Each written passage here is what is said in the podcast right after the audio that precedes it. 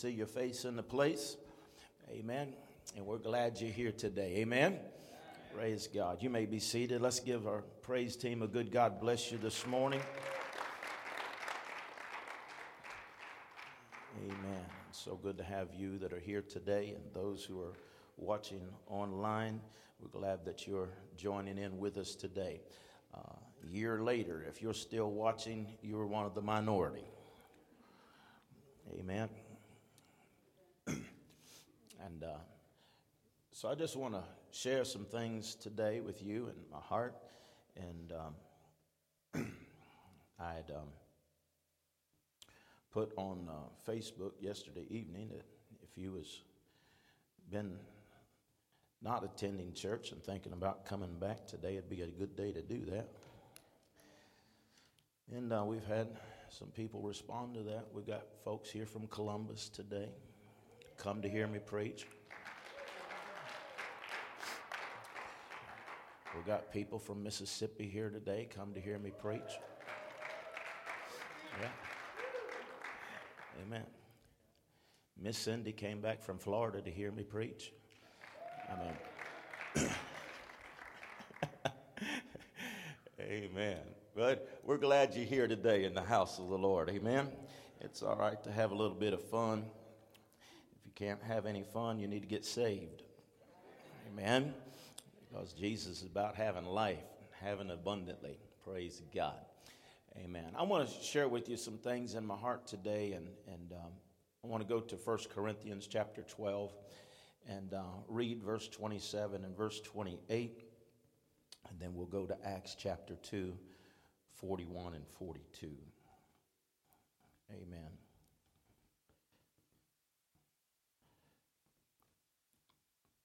I feel a stirring in my heart and in my spirit, and as you know, I've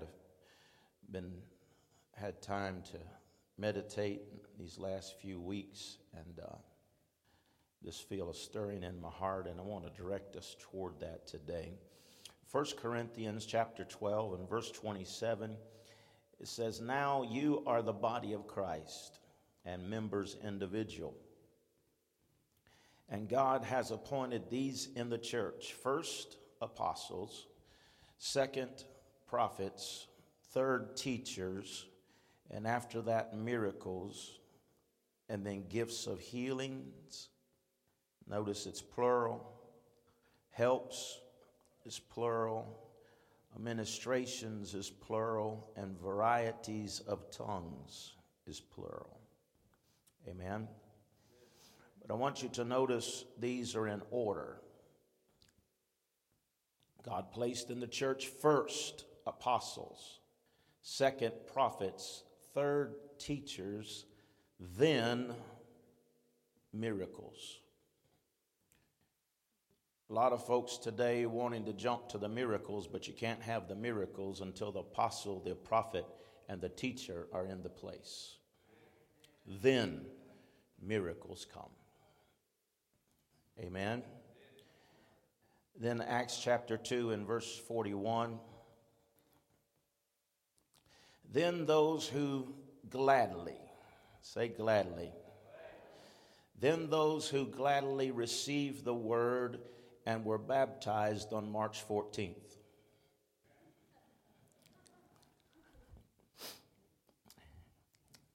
Amen. Those who gladly received the word and were baptized on March 14th. And it says, "And then about 3,000 were added to their number that day." Amen. "And they continually, steadfastly in the apostles' doctrine and fellowship and breaking of bread and prayers." Praise God. Father, we thank you for this moments that we have together here today. I pray that you would help me to be able to articulate that you have put in my heart for this season and for this moment.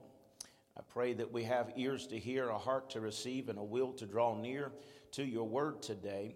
And let us leave here today inspired, transformed, and encouraged. And God, I pray today that your goodness and your word would be relevant in our hearts now. In Jesus' name, and amen. Amen. We in America understand disaster relief. When there is a disaster somewhere in the world, most of the time, America is the first responders. They're the first to have boots on the ground. They're first to send food, cleaning supplies, money, and even help. Immediately, they are sent to the place of disaster as first responders. Because we know those who have been affected by the disaster have no ability to help themselves, we respond. We go to help them. Amen. It's foundational in us as humans that we somehow understand this, and we have the ability to help to send disaster relief. But it seems like that we understand this in all the other realms except for the spiritual realm.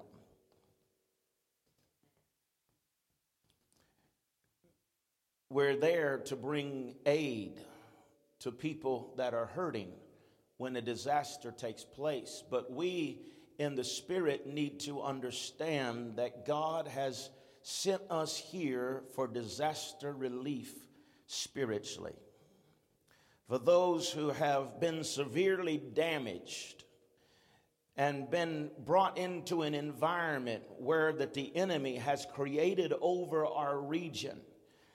And for sometimes it takes a while for some people to get free, because when you're in an environment long enough, you tend to begin to gravitate toward the environment or the culture in which you are living in.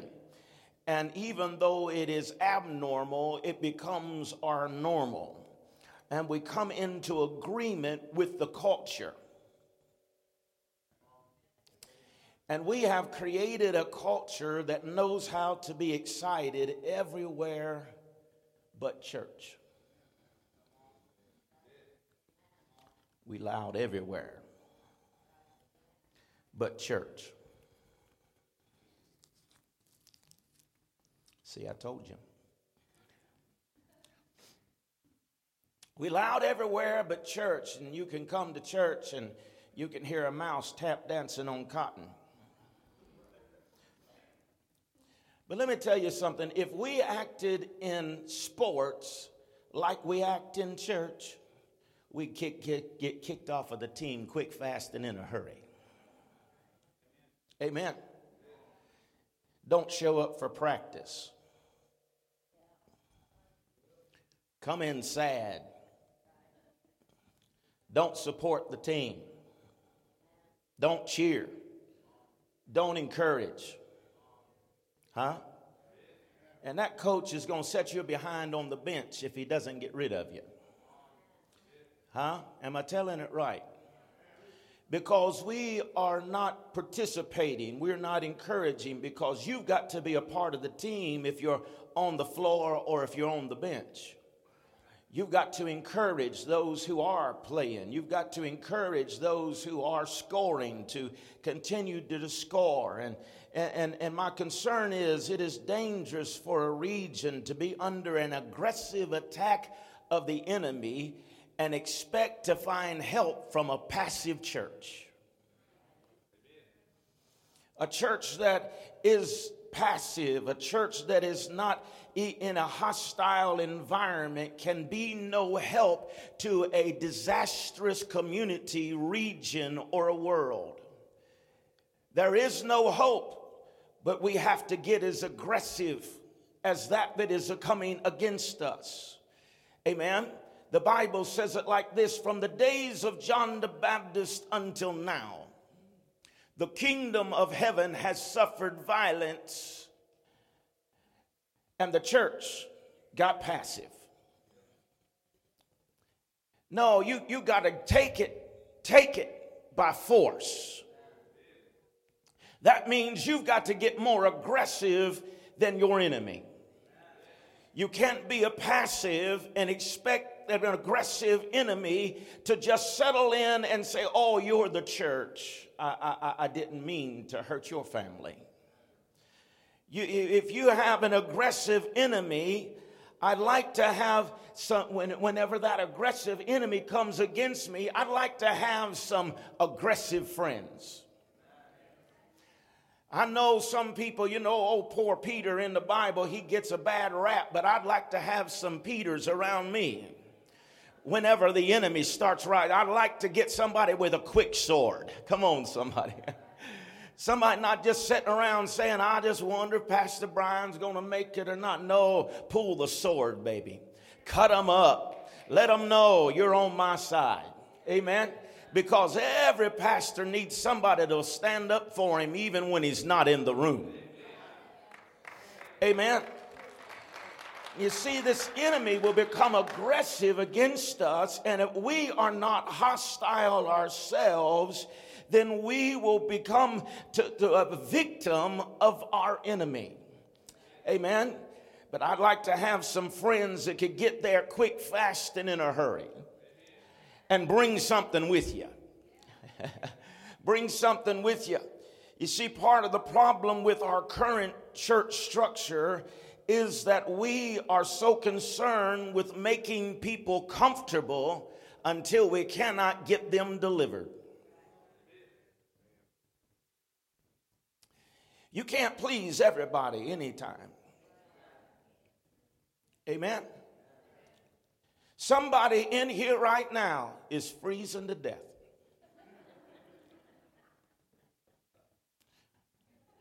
And there's a man sitting beside that somebody that's burning up.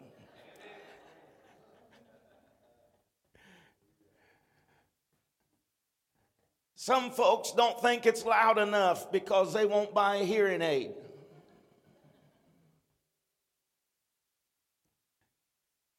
And nobody thinks that I'm too quiet.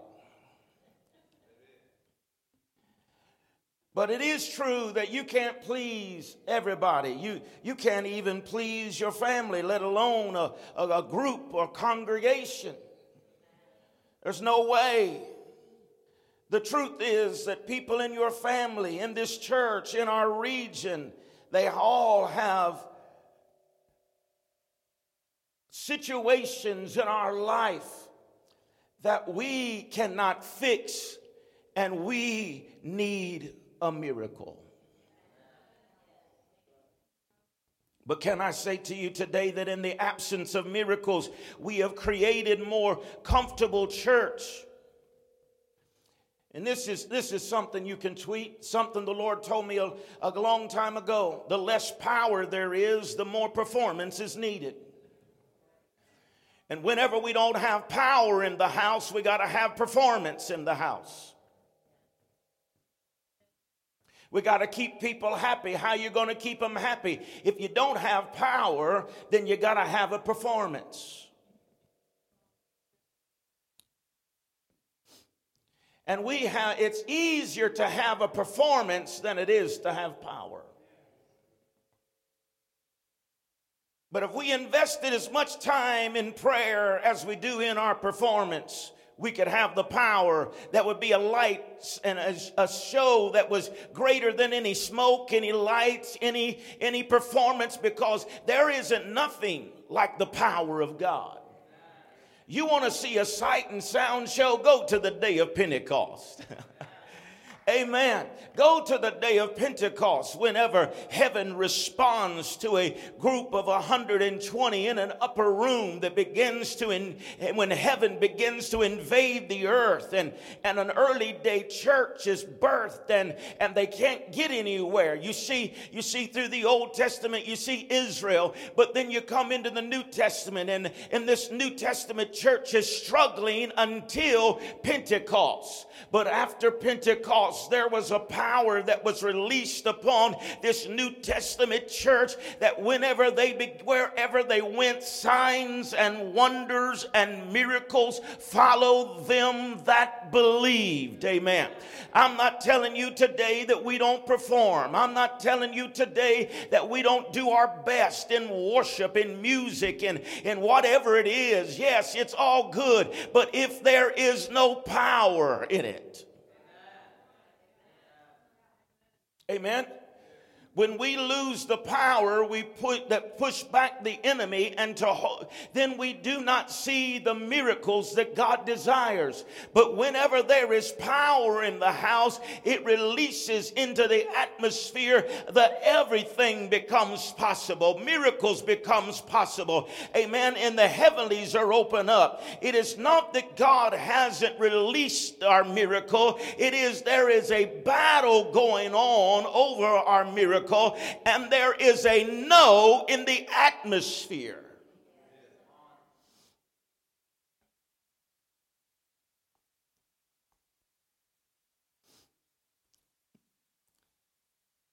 There's a no in the atmosphere, Daniel. Huh? Ain't nobody talking to me today. There's a no in the atmosphere, Daniel. But what did God say? I heard you the first day. I released your answer when I heard you pray. But there is a no in the atmosphere. There's a no in the culture. There's a no around you, and there's a war that is going on. It's not that God has not answered your prayer, my brothers and sisters. It is not that God doesn't want you blessed. It's not that God doesn't want you to have the miracle. You've got to understand there is a no in the atmosphere. Amen. And when there is a no in the atmosphere, there's going to be a battle for that has already been declared yours. Amen. Therefore, it isn't about the no. When there is a no in the atmosphere, there has to be a yes in your spirit. Amen. Well, Pastor, I just don't think it takes all of that. I just don't feel it.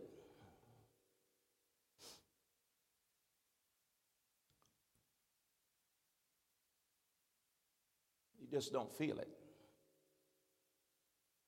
Well, whenever a team is at home and they're down,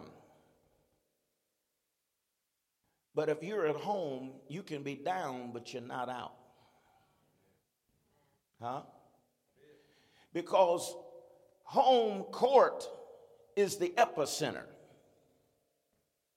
Huh? Home court, you have it, they call it a home court or a home field advantage for a reason. Because you can be down by 10 points. Huh?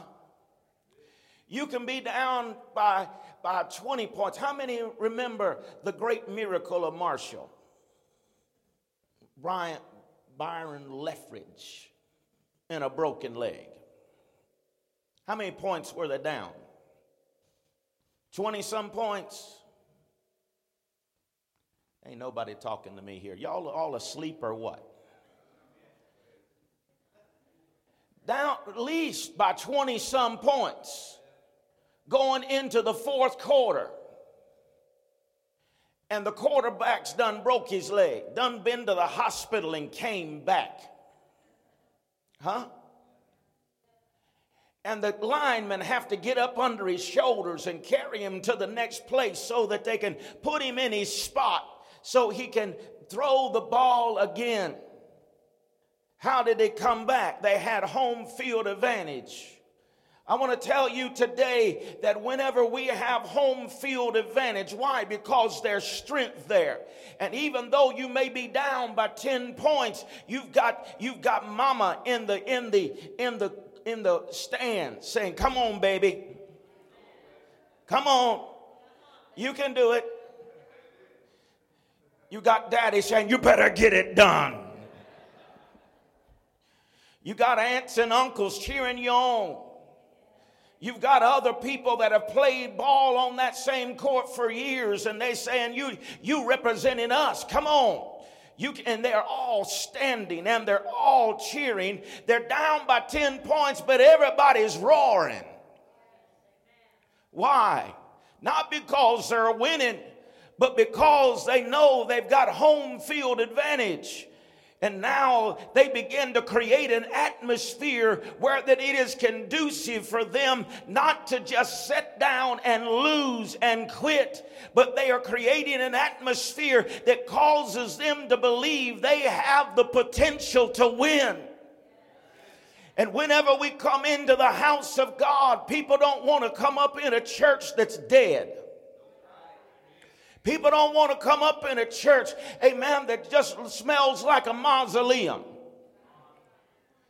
Have you noticed, I told you the other Sunday, I don't believe in building our theology on music, but have you noticed that this generation is talking so much about dead things coming to life?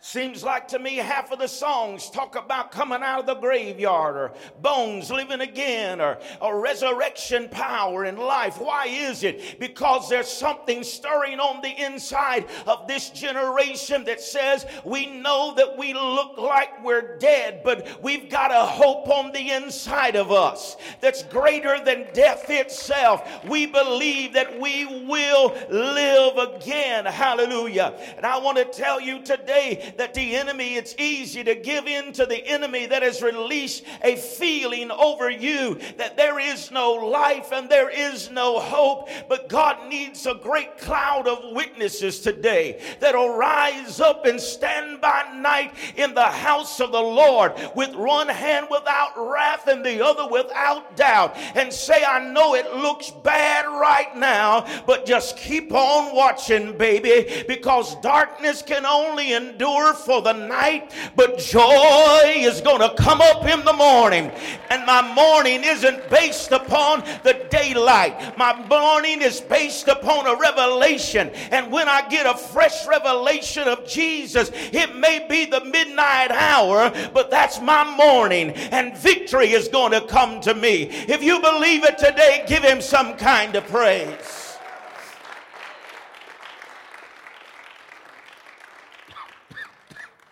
See, God never called a pastor to make people comfortable. Whenever you're focused only, now we want you to be comfortable. Try. We try. But whenever you're focused only on making people comfortable, then it causes us to not have the power to get people delivered. Because deliverance is a messy business. Because on your way to deliverance, you've got to have an encounter with God. Amen. On your way to deliverance, you've got to have an encounter with a greater force than that which is holding you. And when that miracle power is not in the house, it becomes a house of excuses rather than a house of miracles. And when the house of excuses reigns and rules, and the main goal is to make sure that everyone is comfortable, that's how we end up with churches where boys are acting like girls. I ain't afraid. Where girls are acting like men. And where people with a sinful lifestyle end up in leadership roles. Huh? Because it never dawned on us that those people might have showed up at the church to get free, not to join another club. God didn't call his church to be a comfort zone. God called us, He anointed us, He appointed us to pull down strongholds and pull down the power of darkness that prevails against our society. Amen. And the reality is there may be a no in the atmosphere, but don't let that no stop you. Because you see, that no in the atmosphere is there, but I'm looking for some people today that have a no, a yes in their spirit that says, yes, I believe the word of God. Yes, I believe the power of God is real. Amen. I'm looking for some people today that'll have a yes in their spirit over Hurricane. Yes, over their spirit for Milton. Yes, in their spirit for Taze Valley. Yes, in their spirit for St. Albans and Nitro, that will say yes. All the statistics that put out in the atmosphere to say no. Crime is up. Drug addiction is up. Depression is up, but we've got to have a yes in our spirit that says, yes, Lord, I believe you can do a new thing. Amen. Can I heal the sick? Yes, Lord. Can I deliver the oppressed? Yes, Lord. Can I deliver and save to the uttermost? Yes, Lord. Amen. There is nothing exempt today from the attack of the enemy. The enemy is attacking at younger and younger ages all the time. Attacking 4 and 5 and 6 year olds. He's attacking teenagers with hopelessness. He's after young adults to try to confuse their minds, that they get confused and frustrated with who they are and what they desire to be. He's trying to destroy adults and overcome and destroy marriages. He's trying to make the elderly feel like they have no hope, no value, and no purpose. No one is exempt from the attack of the enemy. In every region today, what I've come to tell you today is this, is every region has seed in the ground that has a potential harvest now.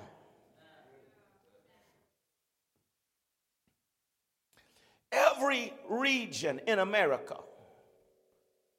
has seed in the ground, and every generation can call in the harvest that is now for us.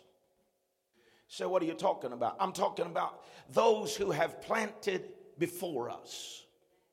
Generations prior to us that were faithful in the call. Faithful to preach the gospel, faithful to sow the seed, faithful to teach the word. Amen. And every generation has that seed in the ground, and whatever the enemy has told you, there is a harvest that is available now. I still believe we can have a revival of souls. I still believe that all the streams of revival that have ever been will be again. Amen. What do you mean? I'll tell you what I mean. Every move of God that we have ever experienced in the earth is still alive. You can call it a well, you can call it a revival, you can call it a river, whatever you want to call it, but whatever God has released into the earth is still available to us. We may not be walking in it, we may not be functioning in it, we may not be experiencing it, but it is still available. Amen. You see, there was people like A.A. Allen, who used to go across America preaching in a tent. And they didn't have to go and see how hot it was going to be to determine whether people were going to come or not. Amen. He'd set up a tent, and wherever he set up the tent, 10,000 people would show up. And when he set that tent up, they knew that miracles were going to take place. Amen. Because A.A. Allen's anointing was for miracles and the supernatural. He was a fairly good preacher, but his gift was in the supernatural. And he would begin to see things in the spirit. And he would begin to lay hands upon the sick, and they would be healed instantly. Amen. I remember, I was young, but I remember the story of him coming to Akron, Ohio, and the Catholic Church ran him out of town. And on his way out, Akron, if you don't know, it was the rubber capital of the world. There were more tires made in Akron, Ohio than there was anywhere in the world. And A.A. Allen, on his way out of town, said the Akron will become a ghost town. And it is. There's only one tire company in Akron, Ohio, and the rest of them are spread out. And Akron is a ghost town.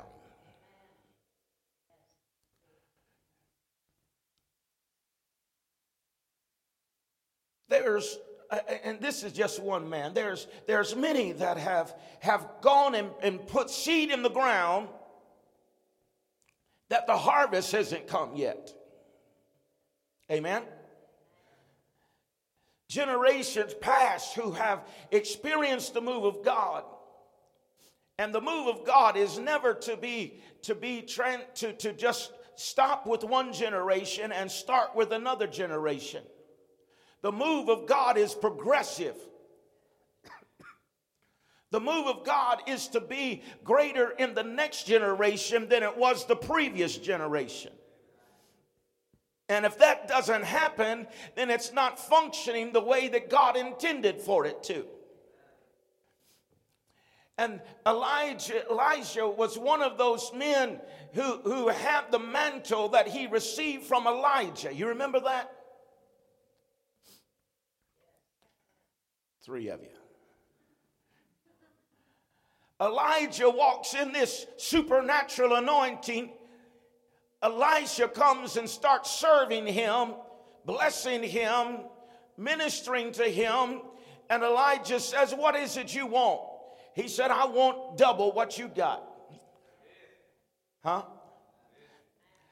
Elisha, the mantle falls from Elijah, and Elisha grabs hold of the mantle and runs over to the water, and he picks up this miracle-working power where Elijah stopped off, because the last miracle that Elijah did was part the water, and the first miracle that Elisha does is strike the water with the mantle and say, "Where is the Lord God of Elijah?" And the waters roll back. Even though it's the same mantle, it is a different anointing. Elijah, he is there, he's fighting, he's warring, and Elisha comes with this healing anointing. And he's healing the waters. He's healing the people. He's healing because Elijah had to come as a warrior so Elisha could come and bring healing to another generation. But the Bible says the day came when Elisha dies and Gehazi's next in line. He's the next generation, but Gehazi doesn't want the mantle. And so when Elisha dies, they throw the bones into a hole. Right? They throw the bones into the hole. They throw his body into the hole. Bones represents potential and promises. In the scripture. That's the reason when Moses died and he was in a wayward land, he said, "Don't leave my bones behind. Don't leave my body here, but carry my bones into the place of God's promise." Why? Because in his bones rested the promise of Abraham. In his bones was the promise of God that there was a land that was flowing with milk and honey. And he said, "Don't leave my promises behind, but take my promises into another generation, and even though I may not see with my eyes, let another generation walk walk into the place of promise. Amen. It's the promises that Jesus had. That's the reason that the prophet said that when he died, that not a bone will be broken. And it wasn't broken, because when he hung on the cross, they would come and break their bones, but they didn't break the bones of Jesus. Why? Because they killed him, but they couldn't kill the promise. And the promise lived on the other side of the cross. It was his bones, his promises were not broken. And the Bible said that years later they threw Elijah's bones in there, but years later there was a bunch of robbers that came through the same place, and they took the bones of another man, a body, and threw them in on the bones of Elijah. And the Bible said that when it hit his bones, amen, when it hit his bones, there was enough power, there was enough promise, there was enough of the word of the Lord that caused the dead man to come back to life. I want to tell you today that there are previous generations that have fasted and prayed and taught the word, preached the word, delivered the word of God into a generation, and they died never seeing the promise. But I've come to tell you their bones are still alive. There is power in the word of God, and what we have to do is access that promise and say, yes, my forefather, my granddaddy never seen it, my daddy never seen it, but I'm here to get the promise that is over this generation, and if necessary we will take it by force. But we're not going to be passive. We're not going to wait for it to fall out of the heavens. We're going to roll up our spiritual sleeves and say, it's not by might nor by power, but it's by the Spirit of the living God, and we're going to take it because it belongs to me. It belongs to my son. It belongs to my daughter. It belongs to the next generation, and we're going to take it by force. Why? Because there may be a no over this region, but there's a yes in my spirit that says, yes, God, all things are possible to them that believe.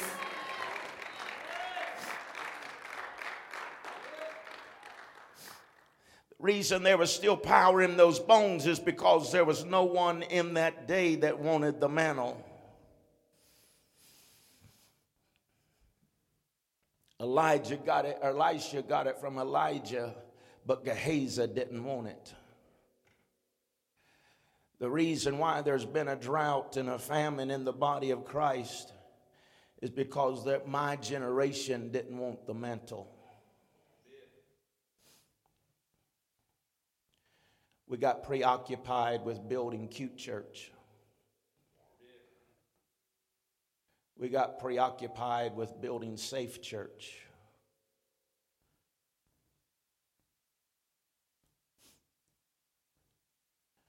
Oh, I don't want to bring any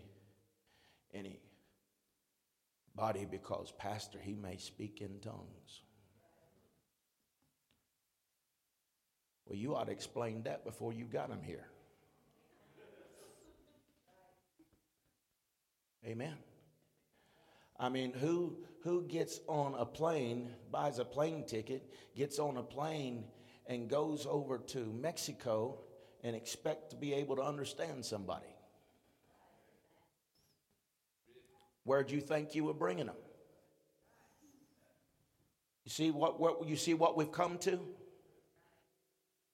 What'd you come to see, John, or a reed shaking in the wind? No, you can't. You brought them into another world. You brought them to the kingdom of God. We speak a different language. But we want safe church. I don't want to get too far out there, but we want safe church, where we come to church, but we don't produce anything.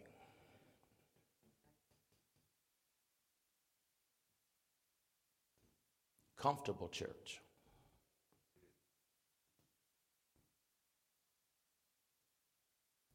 Amen. Not mad at nobody but the devil. We've developed an environment where people think that it's normal for them to come to church once a month and think they're faithful. I didn't even get an amen right there. Let me try it like this. We're more committed to the gym than we are to the church.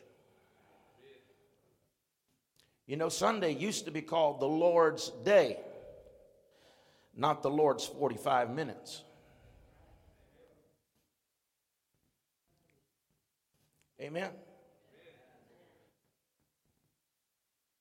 We don't understand what our passivity has cost us. Amen? I had an old pastor tell me a long time ago. He said, and I could call his name, but you wouldn't know him, but he told me, he said, the church is making it too easy on people. And I thought he meant that he was talking about being, you know, old liner and all that religious stuff. But I've come to understand what he was talking about is there's still got to be a sacrifice. There's still got to be a commitment. When was the last time you had to explain to somebody that you didn't make the event because you had to go to church? Instead of making the event an excuse not to come to church, you used to use the church for an excuse not to go to the event. Yeah, I'm preaching better than you're letting on, and I feel it bouncing back, but it is true. It is true. Whenever we do not value the church, then we tell the next generation it's not important. And somewhere, and help me, you understand today, my brothers and sisters, we've raised two kids, and I'm not spouting against, you know, sports and none of those things. It's wonderful and it's a great thing, but somewhere along the way, you've got to put a value on the house of God. We become passive. And I'm not concerned about the no that's in the atmosphere. I'm concerned that there is no yes in your spirit. Because hell's no can't compare to God's yes. Amen? Because there's no power the enemy possesses that can stop the move of God. But if he gets in your head, a lot of times we think that the battle's out there somewhere, but the weapons of warfare are not carnal, but mighty through God to the pulling down of strongholds. Where are strongholds? They're not. They can be out there, but I'll tell you where the strongholds are. They're in our mind. And if the enemy can get a no in your mind, it can't happen, it can't work, my family can't be saved, I can't be healed, I can't be delivered, then he's got the battle won. But if he can get in your head to cause you to accept it, then it can't happen. But whenever you have a yes in your spirit, he cannot stop it because he does not have the power to stop it. Peter preached on the day of Pentecost. Are you walking with me? Peter preached on the day of Pentecost. Yes, this hot-headed Peter. Yes, this cussing Peter. Yes, this Peter that had rejected Jesus, but yet he had an encounter and received the power of the Holy Spirit. And now Peter preaches on the day of Pentecost, and 3,000, somebody say 3,000. I'm thankful for the one that makes their way to Calvary. I'm thankful if two people get saved, but I'm not so interested. Yes, thank God for all of that, but I'm not interested so much in saying, yeah, we had a wonderful service. 5 souls were saved today. Thank God for those 5 souls, but I'm looking for the thousands. The next day he gets up and preaches, and the Bible said 5,000 were added to the church. 24 times in the New Testament, the Bible says a multitude was added unto them. Amen. It's popular in our culture to say that we just had good church because one, two, but where is the multitude? Where is the 5,000? Where's the 3,000? Where is the harvest? You see, we've got robbed because we have become passive, and we've got robbed from this concept that we can change a city in a day, that the state can be saved overnight, that God is able to shift the environment and the culture in a whole country, amen, and see the goodness of God overnight. It doesn't take God long. All it takes is His power and His glory to be revealed, and a whole city can turn around for God. I wish I had somebody believe with me today that in a night, in a day, in a service, that God gets so strong and so powerful that He can shift everything in your family and every single one of them, crazy aunt and Uncle Tom, and all of them can get saved in one service, and your life be changed forever. I'm telling you today that God can do it, and if you get a yes in your spirit, all things are possible to them that believe. Amen. I'm coming after a spirit today. I'm coming after a little spirit. That one, our culture, especially in this region, our culture is, how many times have I heard people say, I don't want to go to a big church? And my question is, why?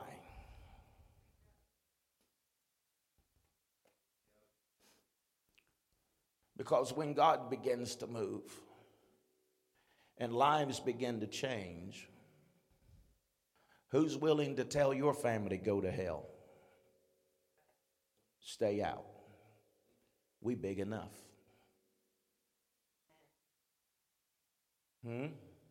Somebody talk to me now. Well, I just don't like a big church. It makes me, what are you going to do in heaven? Huh? What are you going to do there? No, the kingdom of God was never meant to be small. Everything in the kingdom started small and ended up large. The latter house was always greater than the former house. The end of a thing is greater than the beginning of a thing. Huh? And so I'm coming after this little spirit today of, oh, we just need to keep it little. We need to keep it small. We don't need all that. No, we need everybody. Red, yellow, black, and white. They all precious in His sight. Young, middle-aged, or old, wherever you are, we need us, everybody, in the kingdom of God. Amen? Because you see, God wants us to do something, and there is more power in greater numbers. Amen? But if the devil can get a mentality that big is bad, then we lose the mindset or the mentality of multitude. Amen. But we can't come up in here and think it's all about me. Everybody being comfortable. Because on the way to your deliverance, on the way to my deliverance, I have to have an encounter that causes me to become uncomfortable. Amen? Preachers are not motivational speakers. Anybody can do that. Amen? This modern day church is so busy teaching life skills that we never get to the glory. Yes, unfortunately, you got to teach life skills nowadays, but there's more than life skills. You've got to get to the glory, because if you get to the glory of God, things are about to change. What are you saying, Pastor? I'm looking for some people today who will look the devil in the eyes and say, you foul, unclean spirit, I command you to come out of them in the name of Jesus. Amen. They will not take their lives. They will not be cutting themselves. They will not be addicted. They will not be a number, but I'm putting the name of Jesus upon them, and I'm creating an environment where they're going to feel His power. Amen. I know people say, well, I don't feel it. Sometime along the way, it's our responsibility in here. That's the reason why Miss Amy and this worship team sing. It's not so people that have slept in can get here. It's to create an atmosphere. It's to create an environment where the power of God can be felt in your life. And I promise you, if you'll begin to open up your heart and begin to worship Him, you're going to begin to feel Him. Amen. Because I know it's not all about feeling, but you ought to feel something. You ought to sing until you feel it. Preach till you feel it. Clap until you feel it. Amen. Because someone around you needs to feel the power of God. And we've got to, in this generation, in this culture, we've got to develop an environment where people can come up in here and feel glory, feel the power of God, feel that He'll reach down in a horrible pit and set your feet upon a solid and a firm foundation and establish your coming in and calling you blessed of the Lord. You've got to feel His power, His goodness, His grace, His mercy. You've got to feel His love and know that even though whatever you've done last night, He still loves you with an everlasting love.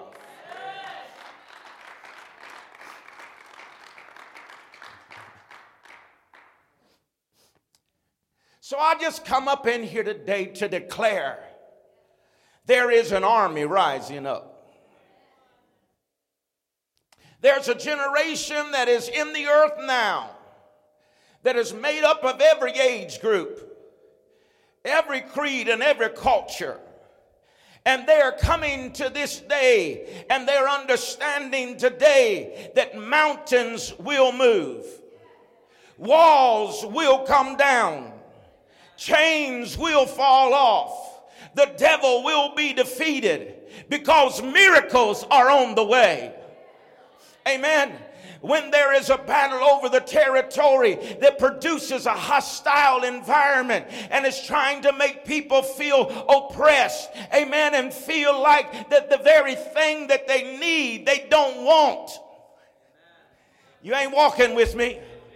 They want the very thing they need, they don't want, because the enemy knows that if he can get you to get a hatred towards your brother or your sister or a dislike for somebody or something, it's the very thing that you need in your life to get victory over that thing. And the enemy tries to build up a hostile environment inside of you that says, I don't need that, I don't need them. But the truth is, you need that. And you need them, because it is the very thing inside of them, the very thing in that power source that will prevail you over your enemy.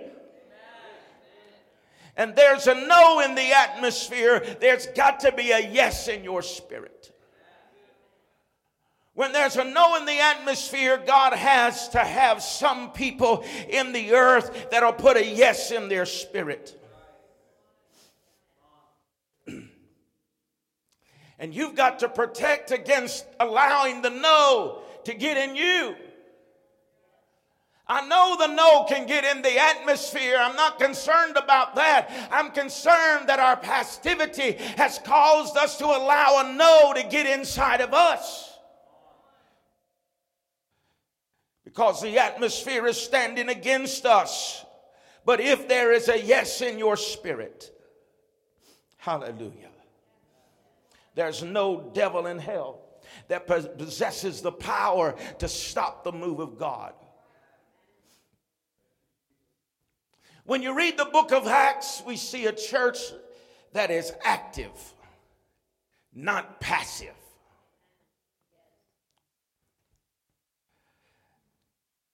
This generation that I talk about, I'm telling you, not prophesying today, but this generation that we're talking about today, they're not looking for cute church.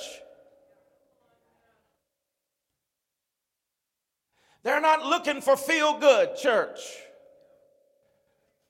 This generation is coming for the mantles of those in past days that have fallen. Amen. I'm telling you today, those mantles that have fallen, that mantle of A.A. Allen's has fallen, but we're coming for that mantle. We're coming for the mantle of Billy Sunday. We're coming for the mantle of Kenneth Hagin. We're coming for the mantle of T.L. Osborne. We're coming for the mantle of John G. Lake.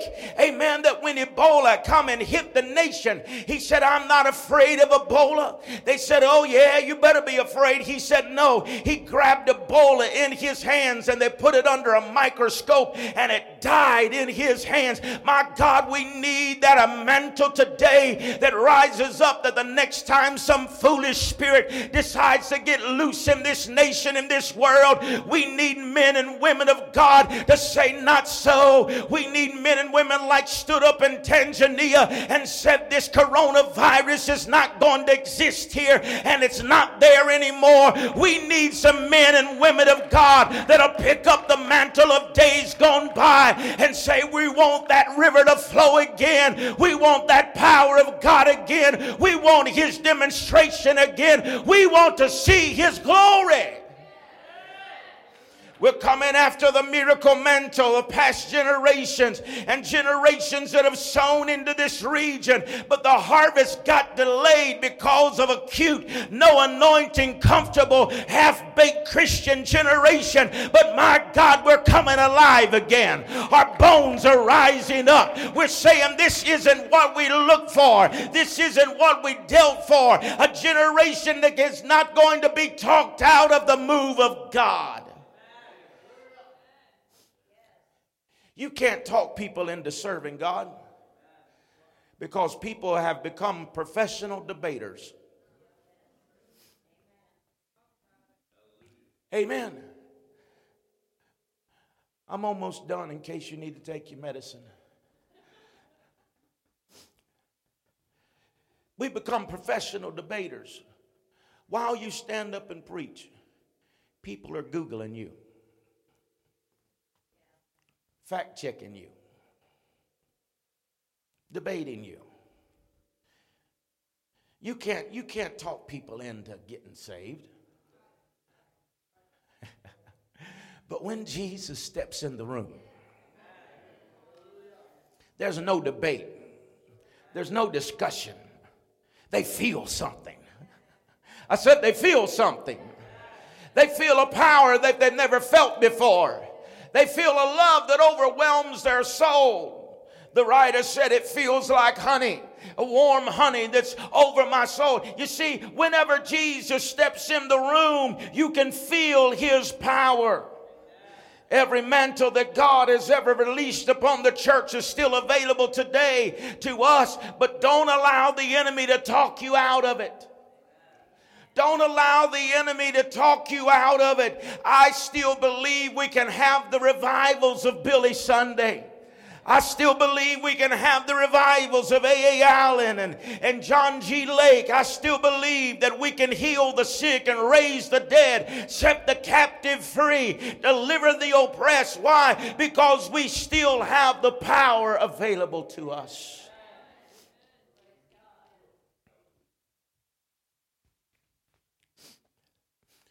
Make no mistake about it. This generation, we in a mess. Brother Russin preached good Friday night.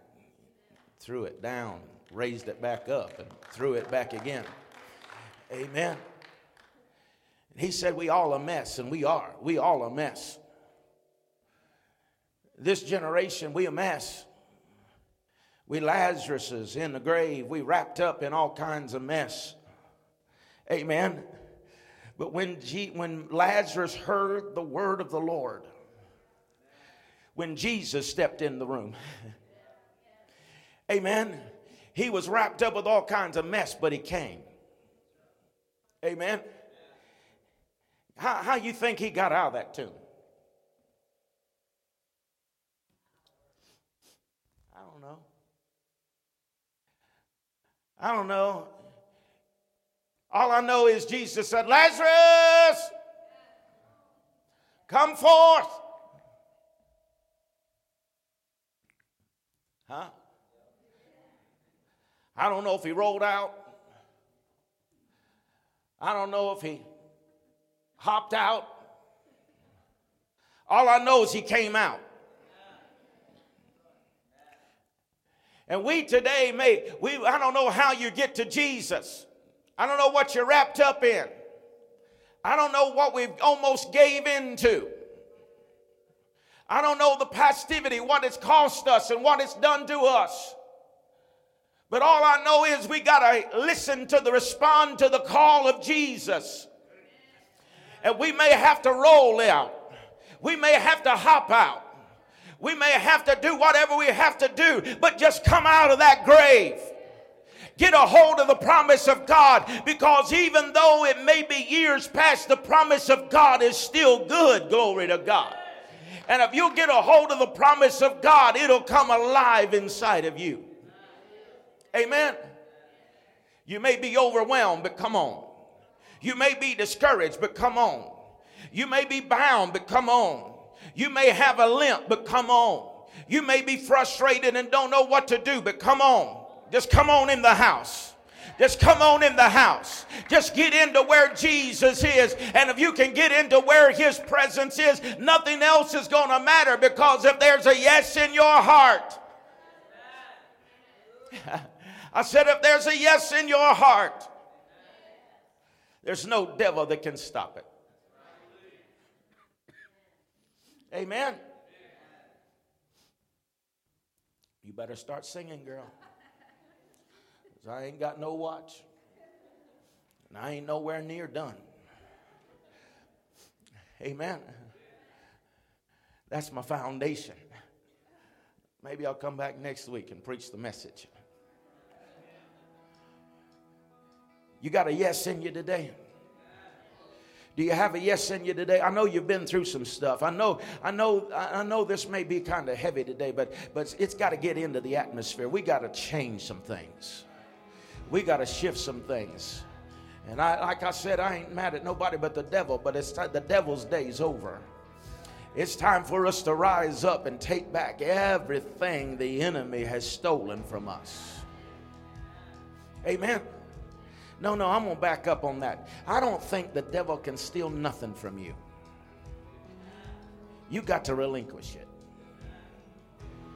He didn't steal it from Adam. Adam gave it to him. And in our passivity, we have given up some valuable things. Come on, I told you better sing. Amen. We've given up some valuable things. But how many know if you got a yes in your spirit, you can get it back? Amen. Let's stand today. Let's stand today.